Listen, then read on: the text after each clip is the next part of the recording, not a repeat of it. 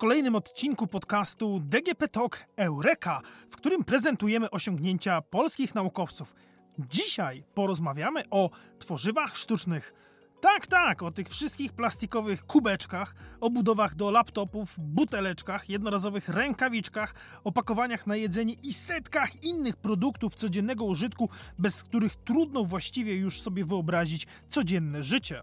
Jak się zapewne orientujecie, jest z nimi pewien problem, a mianowicie nie są najlepsze dla środowiska.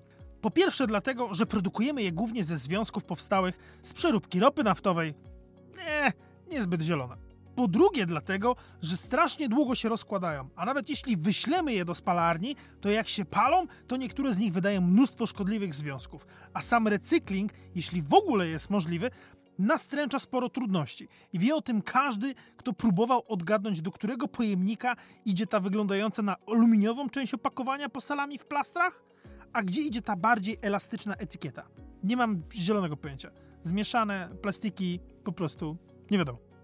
Nic więc dziwnego, że naukowcy od lat poszukują metod, jakby tworzywa sztuczne uczynić bardziej zielonymi. I tak się złożyło, że w tej edycji konkursu Eureka DGP mieliśmy kilka takich wynalazków. Jednym z nich chciałbym podzielić się z Wami dzisiaj, a stara się on być podwójnie zielony, bowiem łączy najmniej chyba obciążające środowisko tworzywo, a mianowicie polilaktyd, z makuchami lnianymi, a więc odpadami powstałymi po wytłoczeniu oleju lnianego. Oczywiście swojej opowieści nie będę przędł sam. Pomoże mi w tym autorka wynalazku.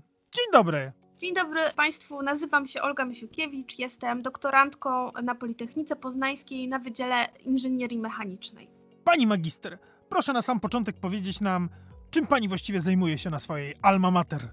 Na Politechnice zajmuję się tworzywami sztucznymi. Jest to taka y, trochę interdyscyplinarna praca na styku inżynierii materiałowej i inżynierii mechanicznej czyli zajmujemy się przetwarzaniem i modyfikowaniem tworzyw sztucznych, tak zwanych popularnych plastików, tak żeby y, mogły być zastosowane w różnych gałęziach przemysłu, a jednocześnie staramy się na takim poziomie naukowym wytłumaczyć, jakie zjawiska chemiczne i fizyczne zachodzą w tych tworzywach i decydują na przykład o ich właściwościach. A skąd w ogóle zainteresowanie polilaktydem?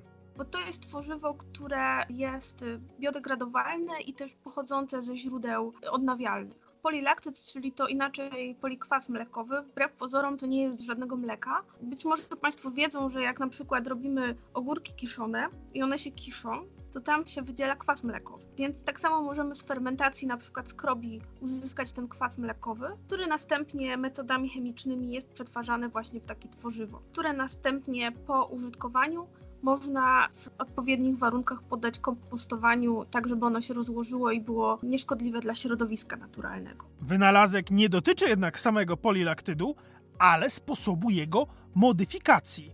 Dlaczego właściwie mielibyśmy modyfikować tworzywa sztuczne? Często te dodatki, które dodajemy do tworzyw, są tańsze niż samo tworzywo i po prostu w związku z tym, jeśli na przykład, nie wiem, 10, 20, 30% czystego tworzywa zastąpimy czymś tańszym, no to wtedy mamy po prostu zysk. To jest jeden taki powód.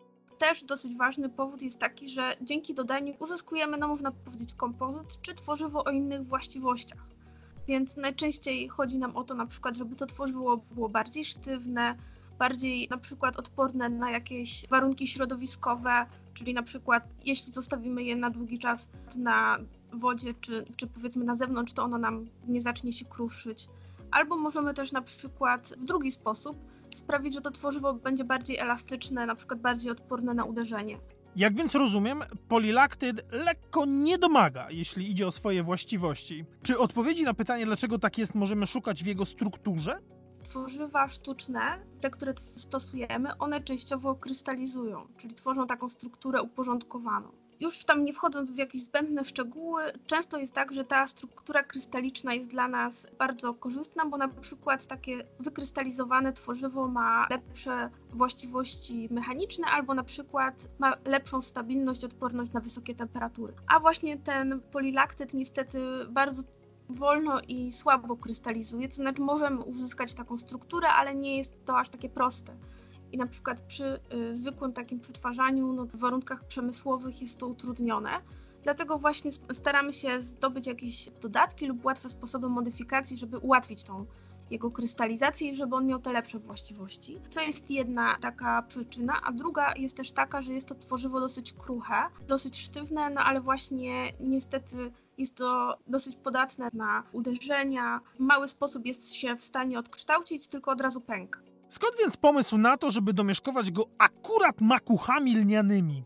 Bezpośrednim takim impulsem do tego działania było też to, że u nas w zakładzie koledzy robili pracę na temat wykorzystywania łusek słonecznika. Zauważyliśmy, że wtedy z wykorzystaniem tych łusek te próbki były takie tłuste w dotyku. I ja postanowiłam po prostu zastosować inny taki odpad oleisty, bo olej słonecznikowy i olej lniany różnią się między sobą na przykład ilością tych kwasów nienasyconych. I wówczas pojawił się pomysł, aby sięgnąć również po len, a konkretnie po siemię lniane. A przy okazji także po makuchy. Kiedy wytworzyliśmy już te pierwsze próbki z tym siemielniem lnianym, okazało się, że one wcale nie są takie tłuste w dotyku. Dla nas był pierwszy taki sygnał, że być może to siemię lniane, które ma ten olej, ten olej jakby nie wychodzi na zewnątrz tej próbki, tak się nie wydziela z niej, tylko w jakiś sposób się łączy ze strukturą tego tworzywa, czy powiedzmy miesza się z tym tworzywem. I późniejsze badania okazały nam, że rzeczywiście tak jest że ten olej lniany zawarty w makuchach miesza się z tworzywem sztucznym, tutaj z polilaktydem przede wszystkim i modyfikuje to tworzywo sztuczne i właśnie sprawia, że jest ono bardziej elastyczne, że łatwiej osiąga tą strukturę krystaliczną, że pozwala nam to jakby zniwelować te wady, które wcześniej ten polilaktyd miał. A co do makuchów? Okazało się, że jeśli w tym odpadzie jest odpowiednio ilość oleju, no to tak naprawdę możemy wykorzystać. I co to daje w efekcie? Ten olej nie zmienia tak naprawdę tych monomerów, tylko polimer, czyli mamy dużo tych merów i mamy tak zwane łańcuchy polimerowe, czyli bardzo takie długie cząsteczki i można powiedzieć, że one się w jakiś sposób y, z sobą zaplątują, jakbyśmy mieli takie powiedzmy spaghetti. A kiedy dodamy właśnie takiego oleju, to sprawiamy, że na przykład te cząsteczki łatwiej się jakby odplątują lub łatwiej się ruszają, tak się sobie bardziej mogą ślizgać. W ten sposób. On smarowali sosem i on się łatwiej nam powiedzmy wyplątuje. Dzięki temu, że te cząsteczki polimeru mogą się jakby łatwiej ruszać, na przykład jeśli zaczynamy rozciągać powiedzmy próbkę materiału, czy ten materiał, to on nam w końcu pęknie. Ale tak jak normalny polilaktyd przed pęknięciem się powiedzmy rozciągnie o na przykład 2%, to taki zmodyfikowany rozciągnie się na przykład o 30%. Czyli w związku z tym, no, w wypadku jakiejś awarii, to tworzywo się może o wiele bardziej odkształcić. Oprócz tego, to tworzywo też zaczyna lepiej krystalizować, szybciej po prostu uzyskuje tę formę krystaliczną, która jest dla nas bardziej korzystna, i w związku z tym, na przykład podczas przetwórstwa w warunkach przemysłowych, łatwiej po prostu i szybciej będzie można uzyskać wyrób o dobrych właściwościach. Warto jeszcze dodać, że len nie jest ostatnią rośliną, z której pozyskujemy olej, a z którą chce pracować młoda badaczka z Poznania, ponieważ jak sama deklaruje, w kolejce czekają jeszcze rzepak, a nawet czarnuszka. I oczywiście cała ekipa odpowiedzialna za cykl Eureka DGP życzy powodzenia także w tych badaniach. Co mogę więcej powiedzieć? Wow, to była niezła przejażdżka, ponieważ jest to ostatni podcast z cyklu DGP Talk Eureka, w którym prezentowaliśmy polskie wynalazki. To była siódma edycja całego konkursu. Pierwszy raz, kiedy robiliśmy podcasty, ale siódma edycja całego konkursu.